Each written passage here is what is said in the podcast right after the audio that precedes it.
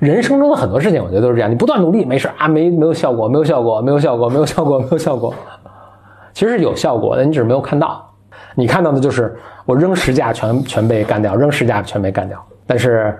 瞬间就扭转，5分钟就全扭转。城市匆忙，我总迷失方向，路上行人神色慌张，我内心冰凉。欢迎来到新的一期 BYM Blur Mind 两个人的公路播客。大家好，我是峰哥，我是简丽丽。你美丽微笑，香香的味道就把我融化掉。今天这期节目是我早有心想录的。我什么时候开始想录的？你记得前一阵有个电影叫《中途岛》，当时上映的时候，我就去了解了一下中途岛的这个战役，我还是挺被震撼的。所以今天跟大家讲讲整个这个中途岛的这个当天的这个，基本上打了2天了，但是打了2-3天，但全部的这个主要的交火是在1天中啊进行的。我就给你讲一讲这个中途岛战役的这个事件。大家以前在历史书里都学过啊，大家对中途岛大概是有一个背景的一个了解的，可能不是很了解。OK， 那我给大家讲一讲，因为真的非常有意思。那我先讲讲这个背景。中途岛是1942年的6月份打的那么一场美国海军跟日本海军在中途岛了。它之所以叫中途岛啊，它基本上几乎正好是，大家知道那个太平洋，美国在太平洋的一边，日本在另一边嘛，它基本上在中间啊。我不知道是不是就是因为这个叫管它叫中途岛的，但它基本上就在正中间的一个位置，战略要地了。尤其对于日本当时雄心勃勃想称霸这个太平洋嘛。在6个月前，是日本偷袭了珍珠港，就把美国打得很惨。日本就觉得这个好像美国就完全低估了美国的工业实力和这个美国人民的这个抗战的这个精神。就6个月之后，日本一看，美国怎么还没投降啊？就想再给美国致命的一击。当时6个月前，日本偷袭珍珠港的时候，大家知道这个情况，就是美国非常侥幸的，也有人说他事先知道消息。美国的海军虽然损失惨重，人员损失惨重，但他的航母毫发未损。航母当时都没有在那个珍珠港的这个港湾里面，所以就侥幸的这个躲过一劫。日本就想，就一定要把美国航母干掉，这样呢，一是能大伤美国的这个锐气吧，更加打击大家这个美国这个的信心。另一方面呢，这航母是特别特别厉害的。当时已经开始大家意识到，就是以前都是战列舰，就是我把军舰造得越来越大，然后装好多炮打。后来大家发现这个已经有点过时了，要靠航母了。这差不多是背景。然后在提前1个月的时候，日美海军呢是刚刚进行了一场交锋，而且这场交锋这个叫做珊瑚岛之战。这场战役为什么就特别重要？是第一次海军之间互相打仗啊，海军战舰之间都没见着，完全是空军在打。两边的航母的飞机起来互相轰炸呀，飞机互相打呀等等。但这场战役呢没有打特别大，但在这个过程中呢，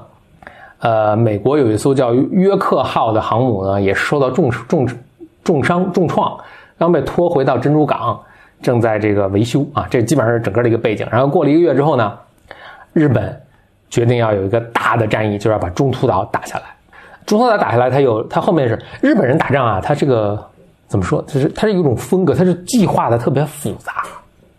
所以这次中途岛打仗它也计划的特别复杂。它的整个的一个作战想法是，我先把中途岛打下来，美国一定要来救中途岛。它要来救中途岛的时候呢，它一定会派出航母来。我就在这儿做好整以暇，等他航母来的时候，以与这个重兵把他这个伏击，把他坐以待劳吧，这叫什么？把他来之后呢，我就把他航母干掉，这样美国航母不就被干掉了吗？美国不就不行了吗？他反正这么一个思路。然后前面还有各种这个叫什么围魏救赵还是什么，就是在这边东边弄点响声，西边弄点响声，让人觉得是我好像在打这边什么的，就是玩很多花活。但实际上呢，非常不幸的是，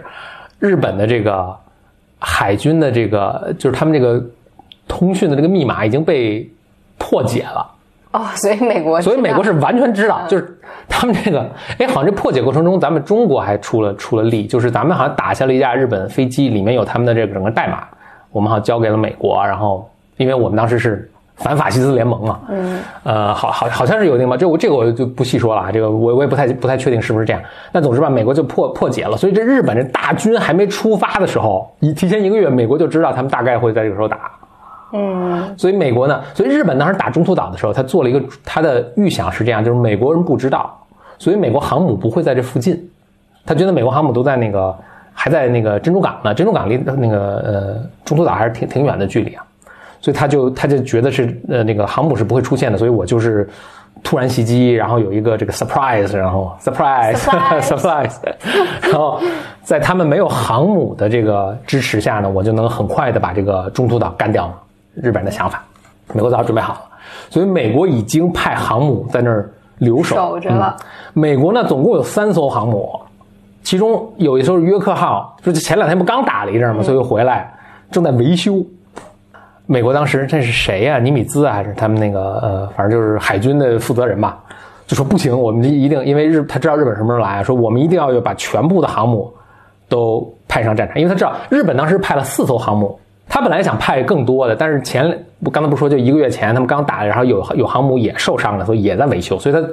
他这是全部家当出来，就是派了4艘，当然这4艘都很厉害了，美国只有3艘，但是你比自己算说，我有3艘，我再加上中途岛本身是一个岛嘛，上面也有飞机，所以总共也算4艘，所以我们是可以打的。他说，所以说1艘都不能少，所以约克你必须一起上战场。当时约克号是当时看了看这个受伤这个损失惨重啊，要修的话怎么也得修2礼拜。这就看美国人工业实力和他们的这个军队的这个训练，就派力，就大工人全部上是维修，72个小时修好了，上战场了。而且他们就是已经出发的时候，上面还在那个叮叮某某跟着敲打，跟着焊接呢，就是一定要把它修好。但是勉勉强强这艘也上战场，所以总是3艘，加上这个中途岛本身是有驻兵，所以4艘，所以他们3艘就跟这等好了。那日军就呜呜来了，所以在他们大战交火前1天啊。从中途岛已经出发，侦察机就到处看，说：“哎呦，这个应该快到了什么的。”看了半天，真的发现了日军，但没有发现日军的主力。所以日军大概是这样，就是播客咱们听不见啊，就是那我跟简历比划比划，就这是中途岛的啊，日军主力这个方向过来，他在这个偏于一角的地方，就是有运兵船，因为他们最终想的是，就是我拍轰炸机，就拍航母上的轰炸机，把你岛上炸个稀巴烂，那个守军已经溃不成军，然后我拍。海军陆战队登陆就占领了吗？不是，所以他是海军陆战队跟这等着呢，运兵船。所以他这个从中途岛出来，这个侦察机就找，哎，没找着主力的这个航母啊什么的，找到了这个运兵船了。然后就出来轰炸机就要炸这个运兵船什么，乌泱叮咣5次大一番，打了半天全都没炸着，全都没有打中，唯一就只有1艘这个轰炸就是咱们都统称叫轰炸机，但其实不准确。它这个飞机就是从空中打海军的这个有2种，一种是轰炸机，叫俯冲式轰炸啊，还有一种是打鱼雷的。鱼雷是它这贴着表面上，然后放鱼雷，让鱼雷出，鱼雷像小导弹一样去打。只有1艘鱼雷轰炸机炸中了呢，他们的1艘运油船，所以费了弄半天呢，这个没有给日军造成损伤。这个基本上是后面的整个一个主题了啊，我就先做个铺垫。所以头一天打叮咣5次打半天，只有1艘鱼雷打中了一个日军的一个鱼雷的打中了日军1艘运油船，这是第一天。第2天他们就知道这个日军大军可能到了。日军大军我稍微说一下啊，真正打的日本是非常庞大的一支舰队，但真正打的其实主要是前面的这个。4艘航母和他们的这个整个的这护卫舰队，后面呢，你知道这个叫日军的指挥官叫南云忠一啊，南云忠一。后面大军呢是山本56啊什么，然后在那个 Yamato 那叫什么大和舰吧，就是天下最大的这个战列舰，什么他们在挺远的地方，这个是远程啊，可能是指挥啊，还是就是等消息。南云忠一这边是。主力啊，咱们说一下日美这个军队之间的这个比较啊。日本是这些辅助舰咱们就不说了，因为其实也没怎么参战，主要是4艘航母呢，总共这个上面的飞机总共有248架，能打仗的飞机啊，不算那个侦察机。然后呢，这个指挥官是南云中一。美国这边呢是三艘航母，三艘航母上呢有233架飞机，再加上它中途岛，中途岛本身有他们有机场有飞机啊，中途岛本身上面有127架飞机。整体来说是差不多势均力敌，日本航母多一点，美国飞机多一点。那美国飞机呢，在太平洋战争的这个阶段，美国的飞机当时是比日本落后的。比如日本当时零式战斗机是比美国当时有的这些战斗机其实都更先进啊什么的。而且日本的这个飞机的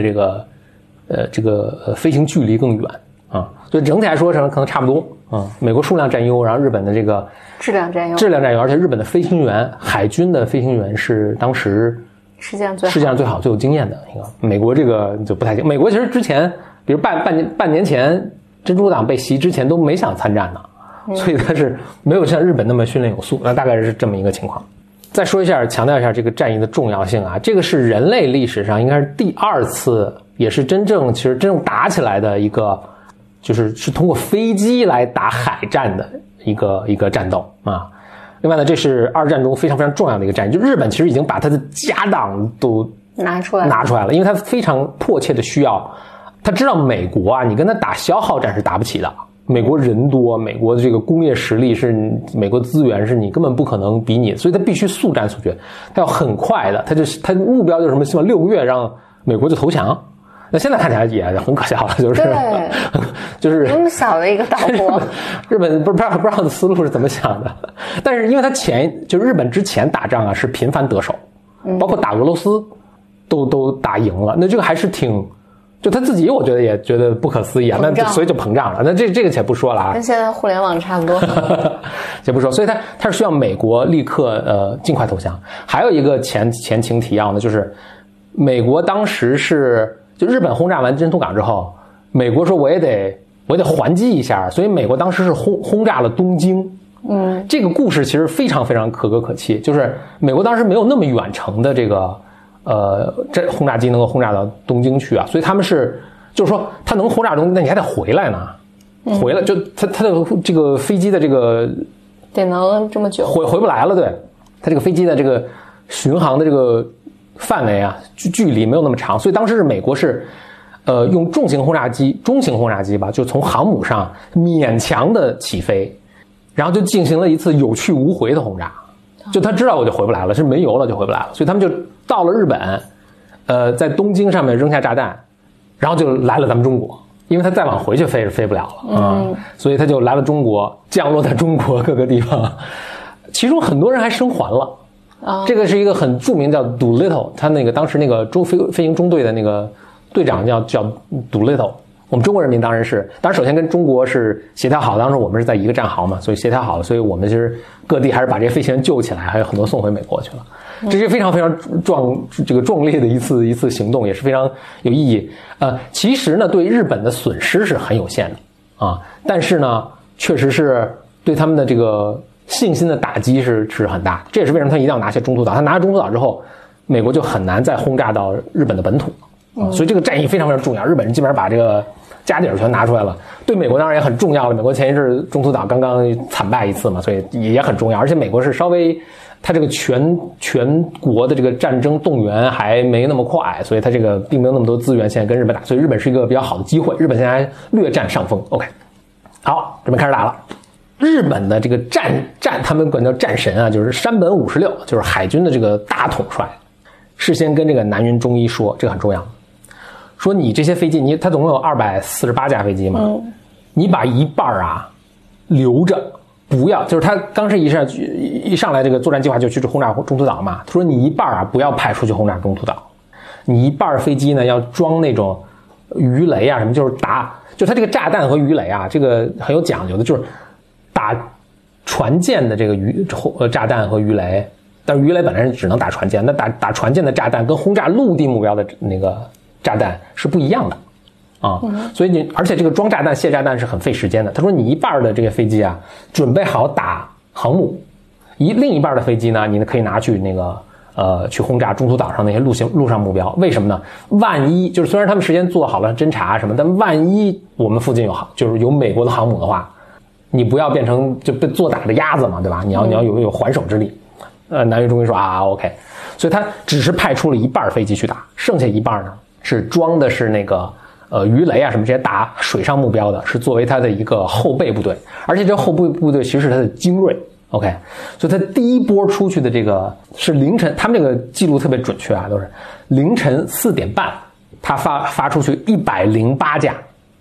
这个战斗机，就轰炸机和战斗机，是去打那个108架了，就是去打中途岛上这些陆上目标，其中有36架呢是零式轰炸机，是他的护卫，零式轰炸机不能轰炸，它是只是就是跟对方的飞机啊，万一对方的战斗机来打我们的飞机，对吧？它护航的。剩下呢，36架是，反正剩下的飞机是70几架是专门打那个轰炸的。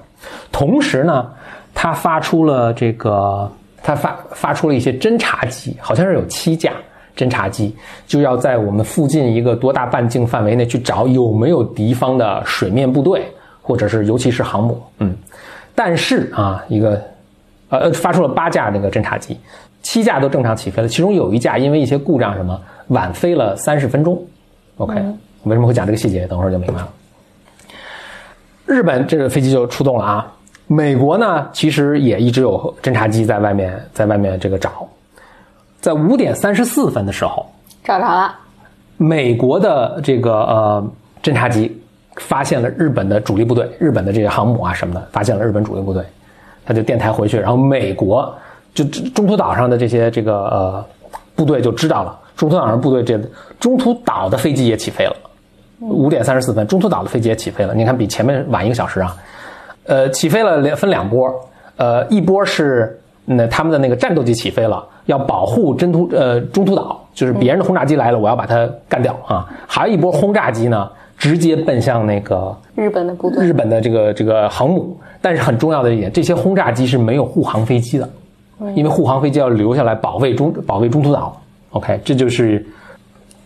听起来非常精彩，听起来非常精彩。OK， 那首先日本轰炸中途岛的飞机先到了嘛，108架飞机啊。美国的这些这个战斗机，中途岛上战斗机就起来保卫嘛。但日本的零式飞机在这个阶段是飞行员训练也有素，然后的这个什么，就美国人就损失比较惨重了，美国损失了20架飞机。日本的那个总共损失了11架飞机，就108架飞机中损失了11架飞机，还剩90几架啊。然后呢，就把这个美国这个中途岛上反正炸了一溜够，各种军事目标全炸了一遍。但是呢，他炸完之后，他们这个反正飞行员看了一圈说啊，这个炸的可能还不够，就是他这个岛上还是有还击能力的，我们需要再炸一轮。这个呢，其实并不意外，他们事先有这个做好这个准备啊。那之后，这90多架飞机呢就开始往回飞，他们要飞到那个航母上，再准备再重新装弹、装油，再回来再炸嘛。因为你知道有一半飞机是不能动的啊，是它的保留部队，所以他们就返航了。然后到了7点钟的时候，我们刚才不是说美国还有那航空母舰嘛？美国航空母舰上的这个也得到消息了，日军大主力在这儿嘛，所以航母上的这些飞机也起飞了。往日军的这个方向去前进，所以航母总共是咱们说3艘航母啊，大概7点到8点期间呢，其中2艘的航母就是飞机就这个攻击的部队啊就全部起飞了。然后当时他们还等了一会儿，说担心还有什么别的部队。然后大概差不多9点的时候，又过了1个半小时的时候，没有什么更新的消息，就是最后一艘就是应该是约克号上的这个飞机也起飞了，就全都扑向了这个日本。但是其实这个整个的这个。是比较慌乱的，就是美国其实没想到日本，他们没有打算7点钟就，他们本来整个做好攻击准备是更推迟的，是当天更晚的时候，没想到日本那么早进攻。但他知道了日本的这个准确位置的时候呢，当时他们那个部队就做了一个这个指挥官就做了一个决定，就是我们的飞机准备好就起飞，准备好就起飞，而不是什么呢？而不是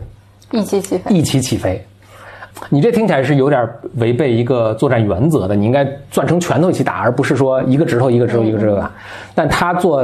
的一个判断就是，我们早一点去进攻到日本的，比我们准备好全部的力量再去打，这是更重要的。那这事后这个当时是谁也没法说是你的哪个判断是哪个是正确还是错误的。我们事后呢可以看看，我们随着这个战役的进行啊，我们可以判断一下这个。它是正确还是错误？特别呢，你可以跟等一下日本的这个南云中医啊，他在一个类似的情况下，他需要做一个判断呢，我们可以做一个比较。嗯，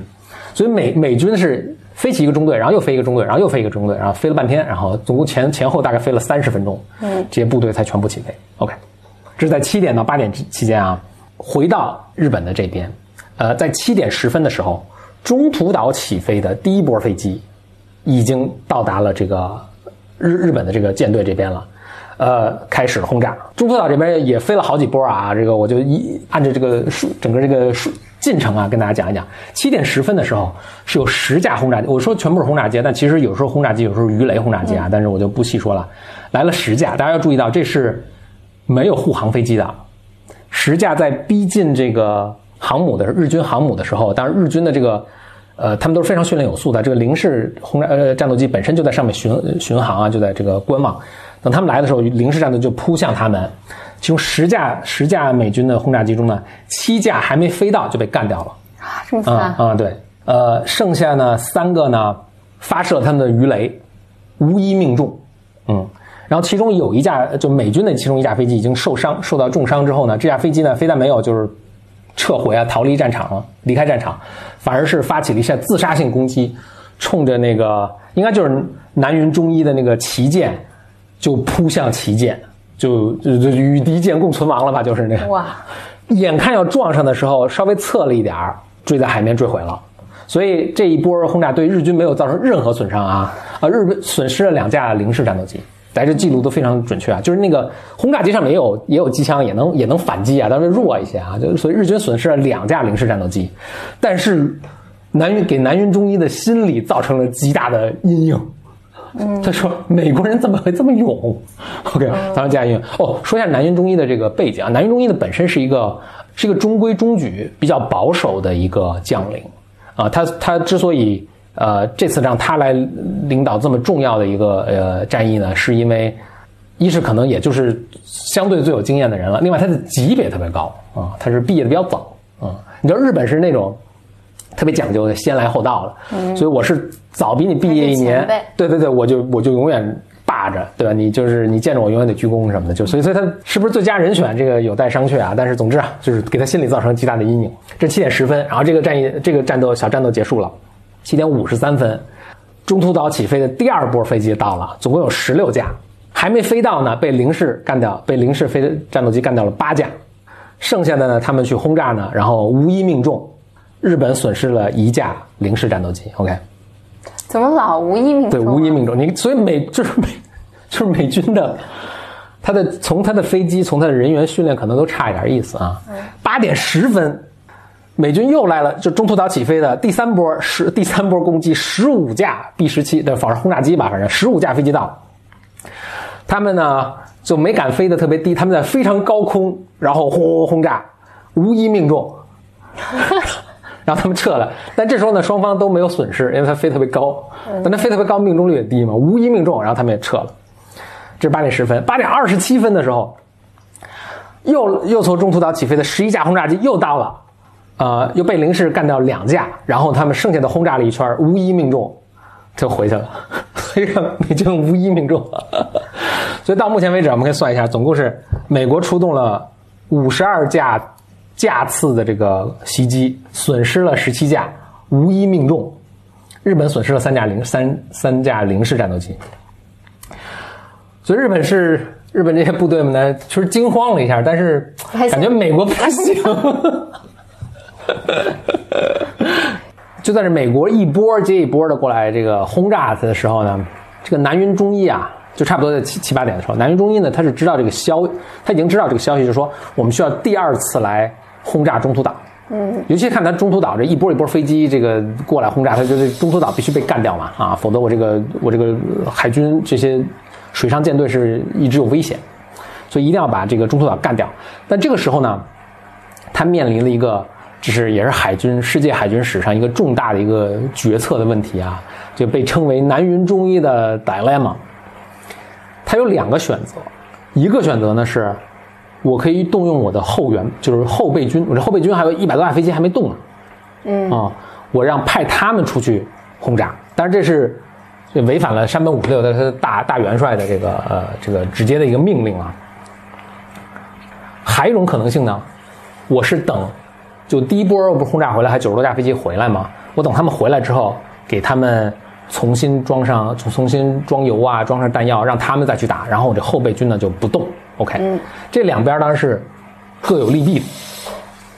那我如果动用后备军呢的危险就是万一出现了航母啊什么，我怎么办？同时呢有一个问题就是，它这个飞机在起飞的时候啊，当时的设计它起飞的时候就不能降落，所以我如果这些飞机呜呜起飞的时候，我那些飞机回来的时候，他们要在上面等我起飞完了再降落，那就有可能导致一个情况就是，他们就没油了，没油了就损失了，就掉海里了嘛。那当然，我等他们回来也有一个问题，就是我等他们回来，那中途岛那边的他们可能刚才炸了一个一溜够嘛，就很混乱，但是他们现在可能又准备好了这个反击，等我再去的时候，我会造成一个更大的人员的一个损伤，就是我中间的回来装油然后再过去，这个时间要很长，所以这是一个对他来说很困难的一个决定。但就在他在做这些决定的时候，不中途岛那帮飞机一轮接一轮轰炸嘛，就给他没有选择，为什么呢？他当这个上面的飞机轰炸的时候啊，他是航母在底下要躲避，进行各种急转弯啊什么的。那这个过程中啊，这个飞机是很难起飞的，或者一个风险特别大，所以它导致在刚才这个从7点打到8点，一直在躲避的过程中，它这个飞机是没法起飞。其实他当时是在7点15分的时候。就他接到消息说我们需要第二轮轰炸中途岛的时候，他其实做了一个决定，就说我们把我们的后备部队上的鱼雷拆掉，换成攻击陆地的炸弹，然后呢我们就起飞去打中途岛啊、就用他已经决定要用他的后备部队去打中途岛了，轰炸中途岛了。但由于这个一直在迂回躲避这个轰炸呢，这些飞机其实一直也没有机会去起飞，结果就导致等到那个8点多的时候。即使那个轰炸结束了，它这些飞机可以起飞了，但如果算上这些飞机起飞的时间，等它起飞之后，我那些返航的那些第一轮轰炸的再降落的话，其实他们当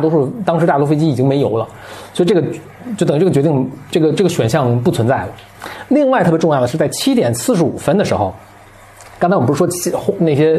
侦察机都派出去了吗？所有侦察机都说没有发现任何敌方部队，嘿，只有这一架晚飞了30分钟呢。但是他比别人都慢嘛，所以他晚了30分钟，他要来一个报告说，我好像看见美军10架水上部队啊，但他也没有说清楚是不是航母。这时候南云中一下就大惊失色，我靠，那很有可能是航母。他就用命令说，刚才已经装了一半，就把那飞机是鱼雷卸下来，然后装那个攻打陆地的炸弹嘛。他说装了一半的呢，把这些再卸下来，再重新装鱼雷，就是去准备打航母。就在这个过程中，那就造成极大的混乱了，就是装下来的弹药啊什么，就整个堆在这个仓库里啊，什么到处乱放啊什么等等。这时候已经是7点45分了，就7点45分的时候，他是收到了这个消息说有航母，还没有确定是不是航母，但是收到消息确实美国有水上舰艇在附近，所以在7点45分的时候，他是知道美国附近有美国海军的。他从7点45到8点钟呢，这个大概有一个15分钟的时间，这个15分钟时间这个窗口特别重要，因为过了8点之后，他再做决策就来不及了。就是那些，他如果8点钟再决定说再起飞的时候，那些回航的飞机就往后推，那些回航飞机肯定没油了啊！就起飞完之后再让他们去着陆，肯定没油了。所以他在8点钟之前必须做决定，我现在要不要就是把我现在这个就原来的后备部队。发出去让他们去打这些水上部队 ，OK。那这时候他就做了一个很重要的决定，而且跟刚才就美军的那个做决定的方针就完全不一样。他就说，我现在去飞呢，因为其中有些飞机的鱼雷什么已经拆掉了，所以我就不能把我全部但其实没有，就拆了肯一半吧，就他就没有不能把力量全部集中起来去打了，所以他就想那就不行啊，我按照一个比较中规中矩的做法，我要把这个鱼雷全都换上。然后把全部部队去发出去。那其实他要把鱼雷换上灯呢，就已经过了8点这个时间，所以他就只能够等，所以他基本上这个未来的走势就固定了，就只能够等那些回来的90多架飞机先着陆之后呢，我再派部队冲上去，然后该去打那个打航母，再去做第二轮轰炸。OK， 反正就到8点，大家就是8点的时候，那上面那些来自中途岛那些飞机还在做他们那些无谓的轰炸啊。这轰炸呢，但不是完全无谓的，它至少。delay 了，就是延缓了美国就日本这些飞机的起飞。OK，在这还不全部在进行过程中呢，8点20的时候，就那架最后那架侦察机终于确认说他至少看到了有一艘航母，就定了有一艘航母。但这时候呢，整个进程其实已经都定下来了，就是这个南云中一这个就只能等那90多架飞机先着陆了，往后就没有什么变数了。然后就那个飞机先着陆啊，然后他们这个给那些飞机加油啊什么的这个过程了。在9点17分的时候，我们刚才不是说7点多的时候那个美国航母上的飞机就已经起飞了吗？9点17分的时候，但是他们在这过程中还绕了一下，还没找不着航母在哪儿，反正最后又找着了什么。9点17分的时候，美国来的第一波这个轰炸机到了。美国那飞机刚才也说了，它是以一波一波起飞的啊，它就不成章法，但是它就谁先来了谁先上嘛。9点18分就9点17分的第一波飞机飞，他可能看到了。9点18分的时候他们就开始 engage 了，开始打了。第一波是15架美国轰炸机飞到了这个攻击范围内，14架还没发弹呢就被打掉了。这么惨？对对对，只有一架呢，扔下了他的不知道鱼雷扔下他的鱼雷，然后也被打掉了。就这15架飞机，一个飞行中队，每架飞机是有两个人，一个是开飞机，一个扔炸弹啊，只有一人生还。天哪，是非常非常惨，就都被零式干掉了。这第一波就全灭啊。9点40分的时候，过了20多分钟的时候，第二波到了，14架轰炸机还没够着的时候呢，9架被干掉了。5架也是发了鱼雷，然后一个也没打着。日军损失了1架零式战斗机。10点10分的时候，12架这个鱼雷轰炸机到了。然后这次不一样的时候，这次是他们有6架护航的战斗机啊，而且这护航战斗机是很有经验的。这时候战这个有点转机了啊。7架零式战斗机被干掉啊，然后这个护航的战斗机呢损失了1架。10架这个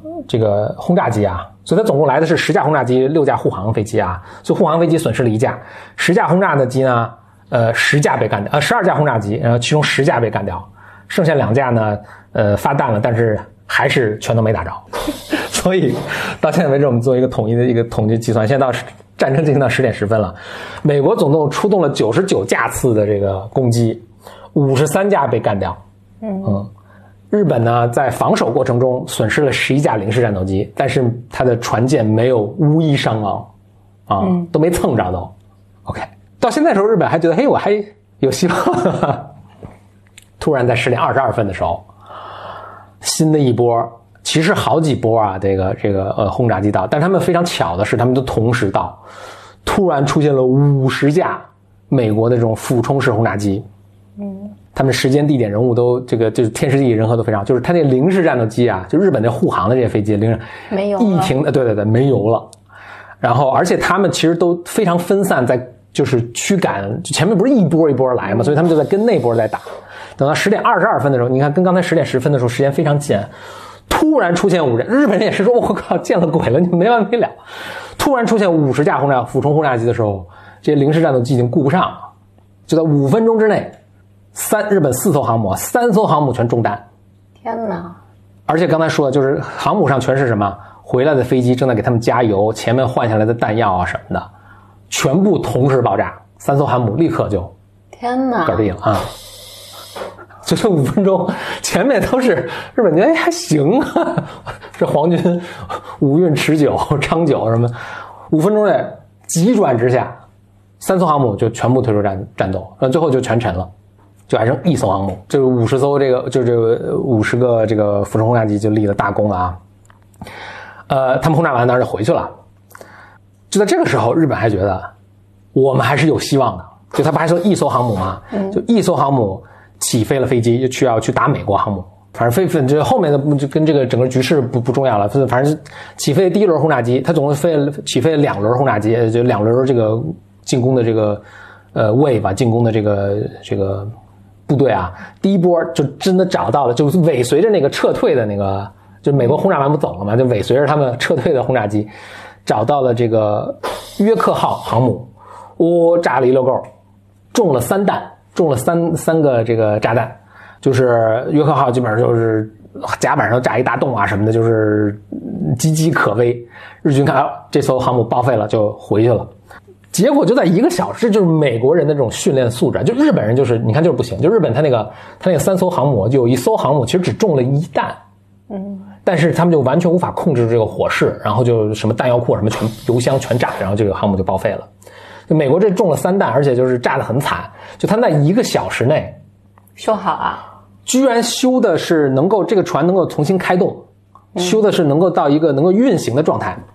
不是炸的地方没炸对，也有这个可能性。那就是人航母可能设计的也好，对吧？就他事先知道美国、日本会来，其实他们已经做了，就这还是美国他们的这个工程做得好。就他比如说就是各种舱之间都隔离呀、什么，就不会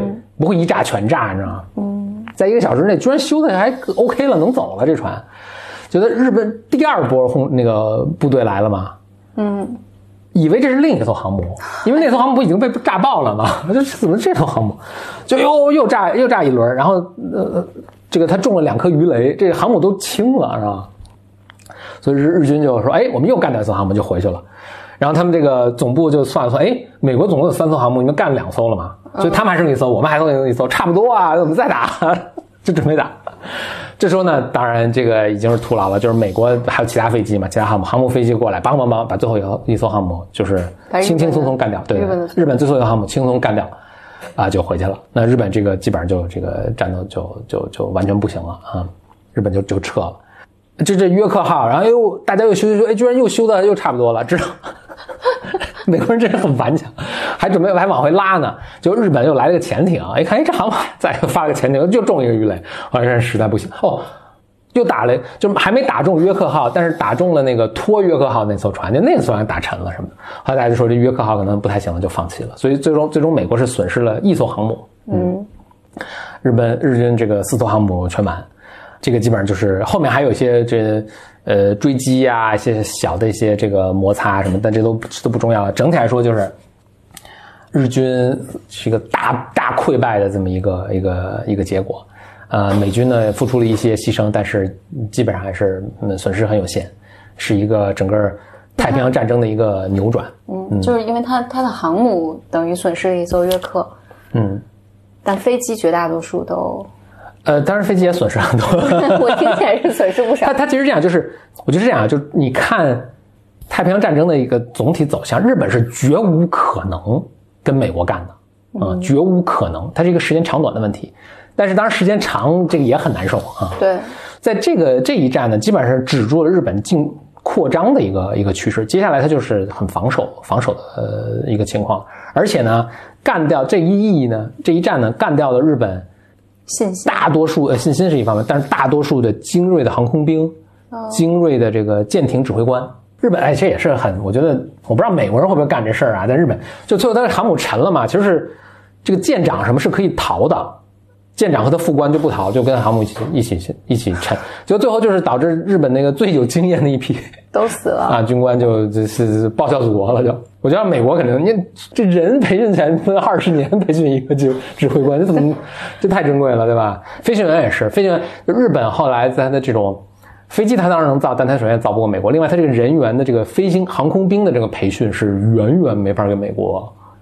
相比拟的，所以就最后就完全不行。但美国打的也很惨烈，就一波一波全都毫发就是全都没打着，然后突然扭转局势。人生中的很多事情我觉得都是这样，你不断努力没事啊，没有效果。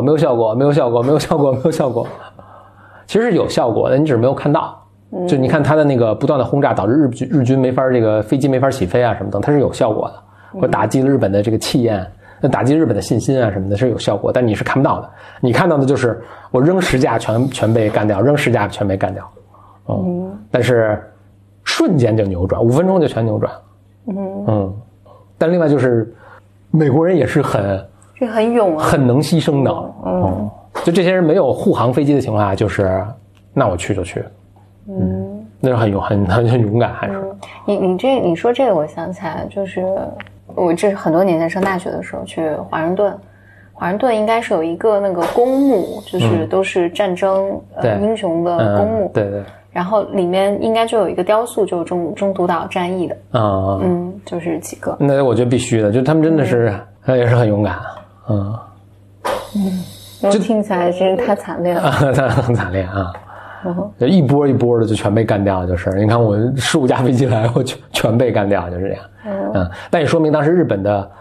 战斗力还是挺强的。嗯，你像跟美国打，那还是战斗力还是很强的。就日本，我觉得多少还是有些地方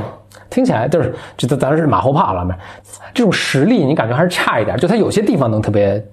就比如说飞行员还真的是水平很高，但它整体实力我觉得是差，就是你可以体现的，你说它的这个